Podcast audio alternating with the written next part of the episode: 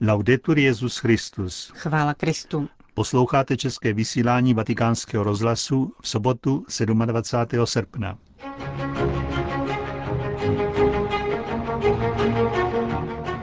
Ve věku osmdesáti jedna let zemřel včera emeritní arcibiskup Toronta kardinál Aloysius Matthew Ambrosich. Dnes dopoledne byl uveden do úřadu berlínský arcibiskup Rainer Maria Woelki.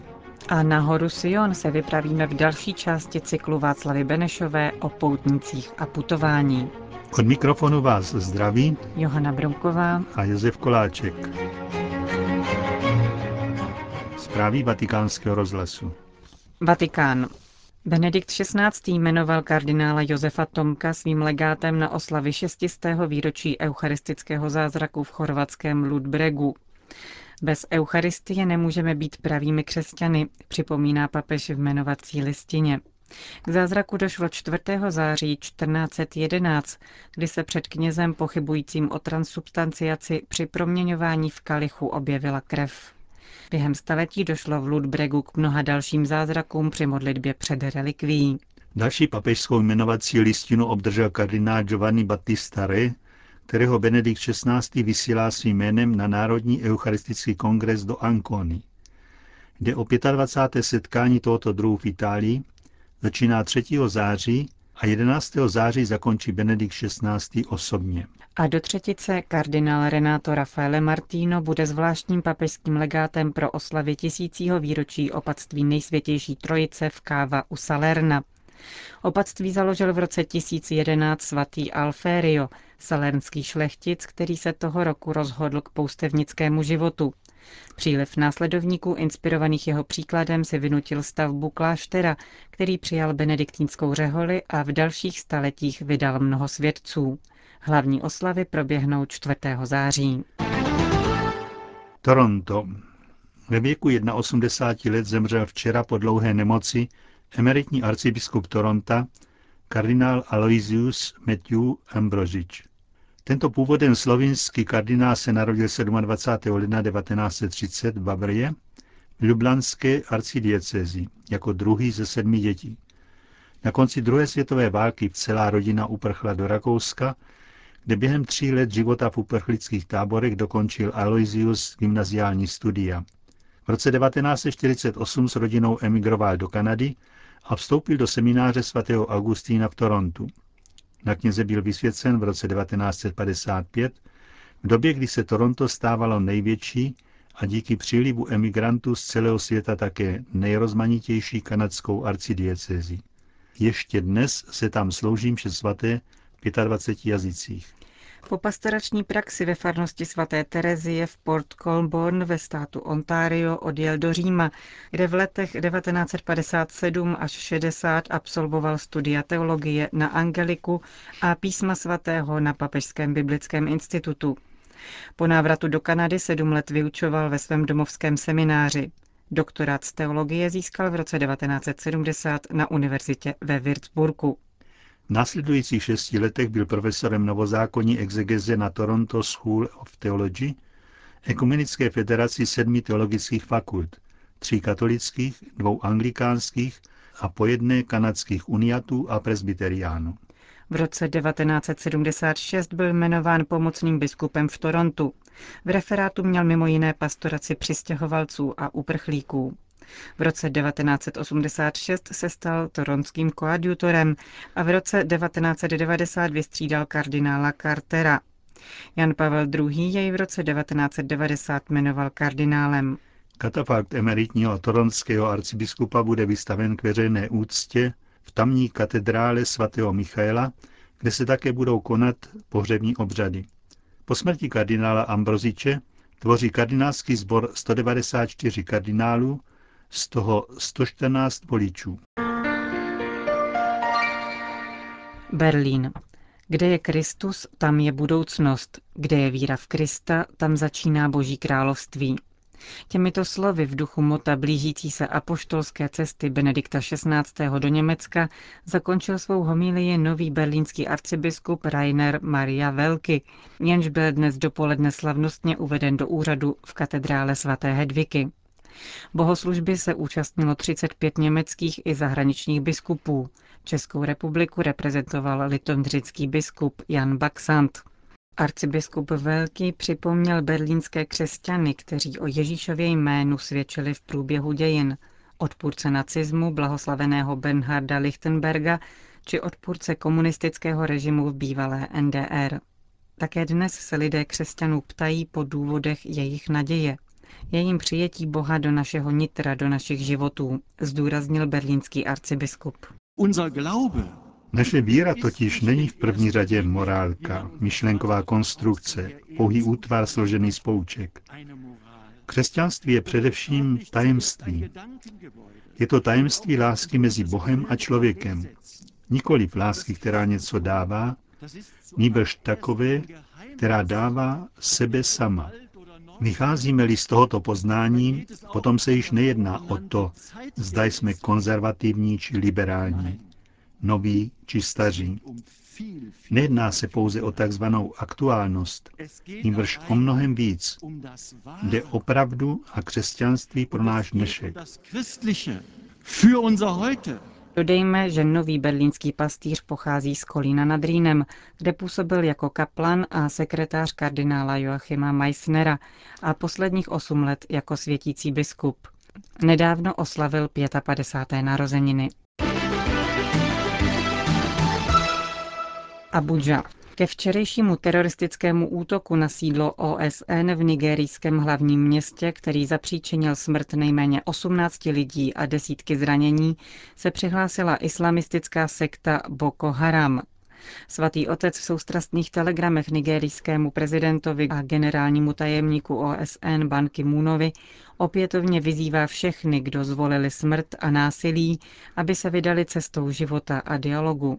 Pro vatikánský rozhlas hovoří arcibiskup nigerijského hlavního města Abudži John Onayekan. Doufejme, že tato výzva bude vyslyšena. Nigerijský muslimský vůdce, sokocký sultán, zveřejnil obdobnou výzvu a odsoudil včerejší čin, stejně jako ho odsuzují všichni Nigerijci, jak křesťané, tak muslimové. Cílem těchto teroristů je, aby v zemi vládlo hnutí Talibán. Jak toho chtějí dosáhnout, když polovina obyvatel jsou křesťané a druhá polovina muslimové, kteří nesouhlasí s takovým druhem islámu. Podle mého názoru je jedinou možnou obranou spolupráce všech politických a náboženských sil. Řekl Vatikánskému rozhlasu nigerijský arcibiskup.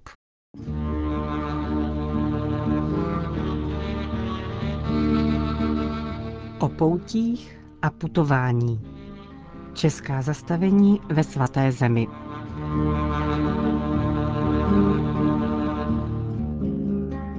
Další část seriálu Václavy Benešové nás dnes zavede na horu Sion a prozradí nám nejen kam putovali, ale také co po sobě zanechali naši předkové.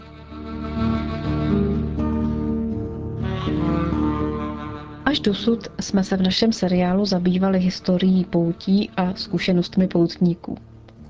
Pojďme se podívat na naše první české zastavení ve svaté zemi. Dnes zavítáme do Jeruzaléma na horu Sion, kde navštívíme benediktínské opatství Dormicio. Když vyjdeme z hradeb jeruzalémského starého města směrem na jih, projdeme rovně za Sionskou bránou, a poté, když se dáme mezi vysokými zdmi doprava, dojdeme k bazilice, která tvoří součást benediktínského opatství Dormicio. Podle křesťanské tradice se předpokládá, že zde Panna Maria žila a také v okruhu apoštolů zemřela.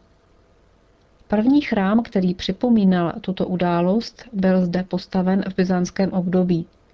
Později byl zničen, ale roku tisíc sto křižáky znovu obnoven.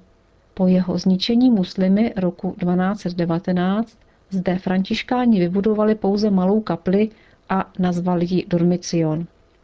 Ruiny původního chrámu stály až do roku osmnáct set devadesát osm, kdy je i s pozemkem turecký sultán Abdul Hamid daroval německému císaři Vilémovi druhému. V říjnu téhož roku píše císař Vilém papeži Lvu třináctému radostnou zprávu, že se mu podařilo získat od sultána pozemek Dormicio. Dnešní moderní kostel je svědectvím z devatenáctého století, kdy Evropa toužila po Jeruzalému a zakládala zde své kostely.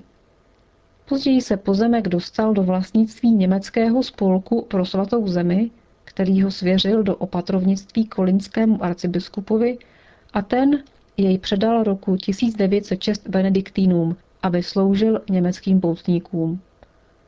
V roce tisíc devět set dvacet šest byl benediktínský klášter povýšen na opatství Dormicio.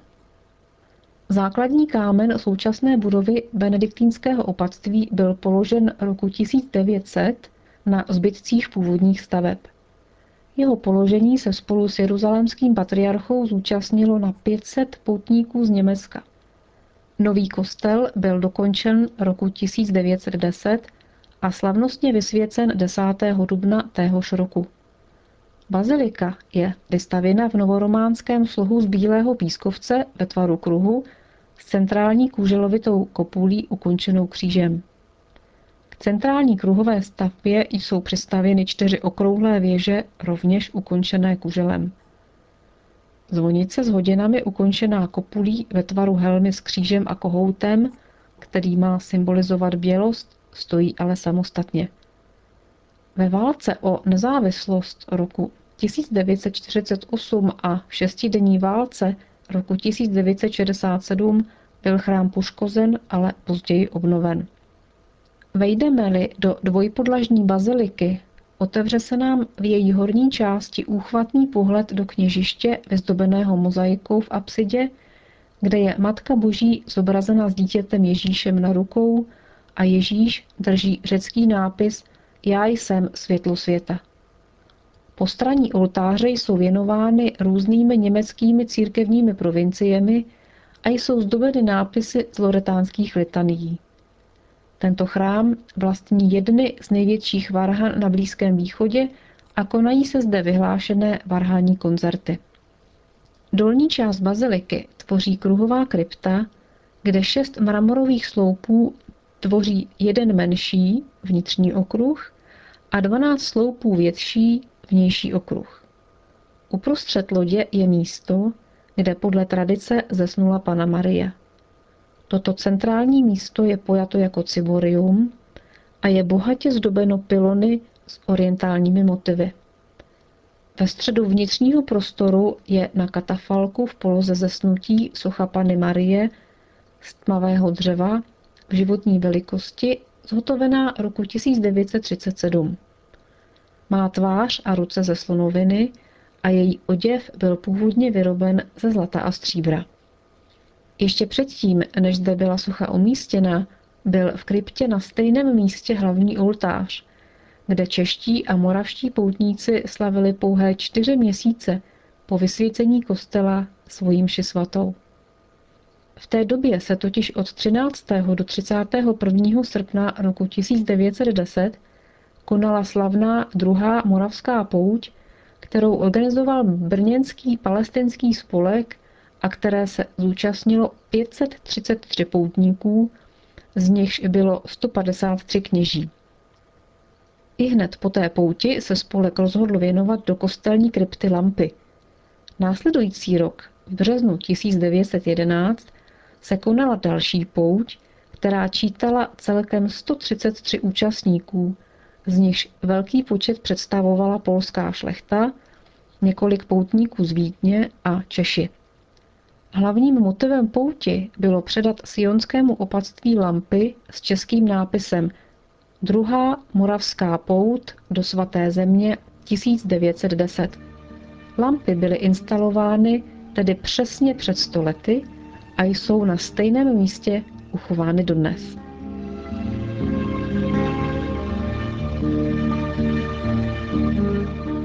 To byl čtvrtý díl seriálu Václavy Benešové. Končíme české vysílání Vatikánského rozhlasu. Chvála Kristu, laudetur Jesus Christus.